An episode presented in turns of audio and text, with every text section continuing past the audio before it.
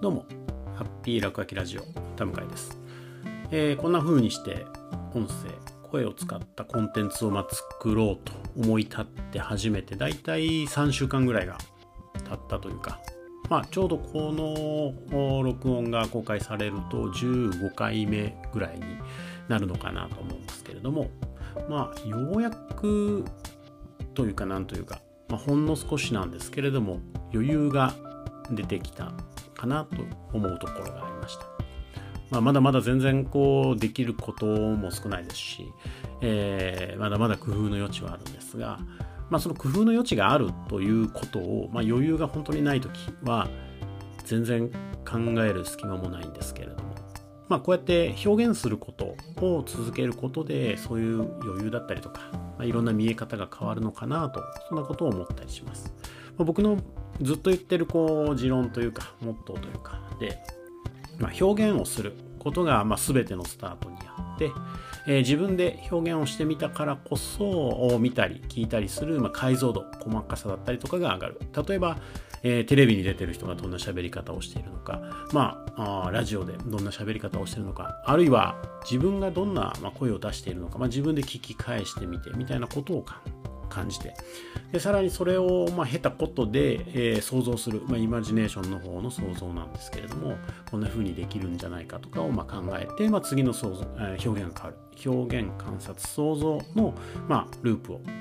サイクルを回して、えーいろんなことを高めていくっていうのが僕の持論があるんですが、まあ、それのまさに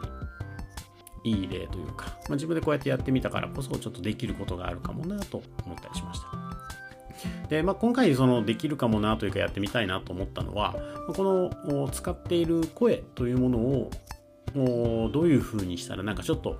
変えられるか。例えば、まあ、僕が落書きをするときに、まあ、いつもボールペンで書いていたものをたまに筆ペンにしてみるとか、まあ、持つものを変える、まあ、画材を変えるみたいなことをしたり、えすることがあるんですが、まあ、今回の場合は、えー何かというと、まあ、いきなりこう自分の持ってる声が急に美声になったりとかなんかモノマネの声ができるとかそういうのはないんですけれども、まあ、僕はですねあの生まれが京都なので実は関西弁というのがまあ母語というかもともと生まれた時のまリズム感であるのでそれをちょっと使ってみようかなとちょっと思いました。おそらくこうここまでの配信は普通に、まあ、いわゆる標準語と呼ばれるイントネーションで、まあ、喋っているのかなとも思うんですけれども、まあ、ちょっとここをあえてスイッチを自分でグッと切り替えてみて何を思うか、まあ、そんなことをちょっと試してみたいなと思ったので、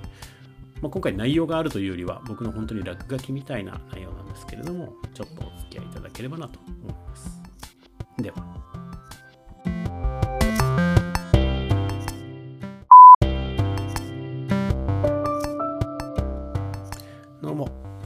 落書きラジオ田向井です？いやー関西弁で喋ろうかなって自分で言ってみたものの全然こうどうしていいのかわからないというかなんか今までできてたことをいきなり意識させられた時のあの違和感というか自転車ってどうやって乗ってんのって聞かれた時にいやいやん？ってなるみたいな、まあ、それよりもっとあれかな。どうやって歩いてるのって言われていやどうやって歩いてたっけ？となる時みたいななんかすごく気持ち悪い違和感というかを今今ちょっと感じています。何なんでしょうね。まあもともとその関西弁で喋ることができないわけでも忘れたわけでもなくこれ面白いところでこう関西出身の人間が東京とか関東に出てくるとなんか大体話し方っていうのがいろいろ3パターンぐらいで変わると僕は思っていて、まあ、一人は一つはあのあれですねかたくなにずっと関西弁喋り続けてあいつ関西のやつやなあいつ関西のやつだよねかな。わからないですけどというふうに言われるタイプの人間とで、え2番目はですねあの関東弁のイント標準語のイントネーションとあの関西弁のイントネーションがだんだん混ざってきてなんかどこのどっちにいてもなんかすごい不思議な喋り方してるななるやつとまああの僕はそのタイプ、まあ、3つ目のタイプなんですけれどもまあもう話し方をこういる土地に合わせてしまうタイプがいてそういう意味で言うとなんかなんかテレビとかで見る関西のお笑い芸人の方なんかは、まあ、もういつも関西弁で喋ってるっていう感じなんですけれども、ま、それよりはこう僕は普段は普通に喋っていてまあなんか会う友達、まあ、地元の友達であったりとか関西出身の人であったりとか、まあ、あるいはまあそのそれこそ帰省した時なんかは、えー、関西弁で喋るんですけれども普段はそうですねたまになんかちょっとテンション上がって関西弁ですねって言われることはあるんですけれども普段はまあそうでもないリズムで喋ってるなと思うまあそんな感じです。今感じてる一番の違和感は何かなって考えてみてパッと思い浮かんだのが今この自宅にいるんですけれど僕にとってこの家は関西弁で喋る場所ではないというか今改めてパッと周りを見たりした時に目に入ってくるものだったりとか、えー、感じるそれこそ空気みたいなものがまあ普段の自分の居場所普段の自分がいるところになっているのでそこでこうまあその関西弁をしゃべる自分っていうのは別に全然自分ではないわけではないもののなんかそこでは使ってなかった自分をあえてここで出すっていう感じなのでものすごいこう何とも言えないいつもと違う感じがあってなんか自分なのに変な汗をかくというかという感じがします。まあ、家族とかはですね、まあ、それこそ一緒に帰省した時に僕関西弁を喋ってるのを見てるんで、まあ、そう多分それについては変じゃないなとは思うんでしょうけどたおそらく今こうリビングとかで急にその関西弁で話すと多分どうしたの？どうしたのかな？って言われるんじゃないかなと思います。まあ、なんかその場所場所 TPO じゃないですけれどいるところだったりとか相手によってそういうモードを切り替えるっていうことを無意識にやってるのかなというのとまあでもこれってもしかするとこう新しいことをなんか始めようと思った時ってやっぱりそのなんかすごいいっぱい違和感があるんだなと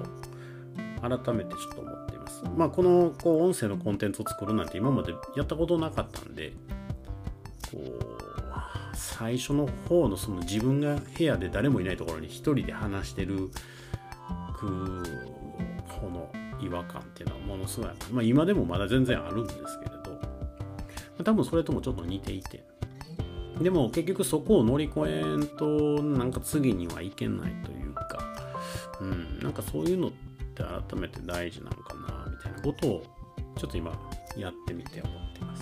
ま。あ、ちょっとこれ聞き返してみて自分がどう思うかちょっとわからないんですけど、まあ、それで聞き返してみた感想をちょっと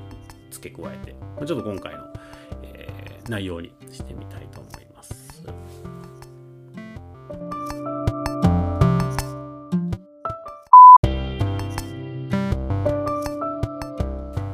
はい、いかがだったでしょうか？まあ、いかがだったでしょうかというか、まあ、僕は今ちょうど1回聞き直してみたんですけれども、え今こう感じているのは今喋っているのがもともとの標準語的な喋り方なのかあさっきの関西弁をまだ引きずっているのかちょっと自分でも分からなくなって、まあ、ちょっと混乱した感じが一つあること。とすごいあれですね、まあ、緊張してたというかこう居心地が悪かったせいもあるとは思うんですけれどもあのリズムがいつもよりもちょっと速くなってたなというふうに感じたりします。もともとこう結構早口な方でそれをこう少しペースを落としているっていうのは、えー、このポッドキャストのコンテンツを作る時に一つあったんですけれどもそれにしても早いなっていうのがありましたね。ただなんか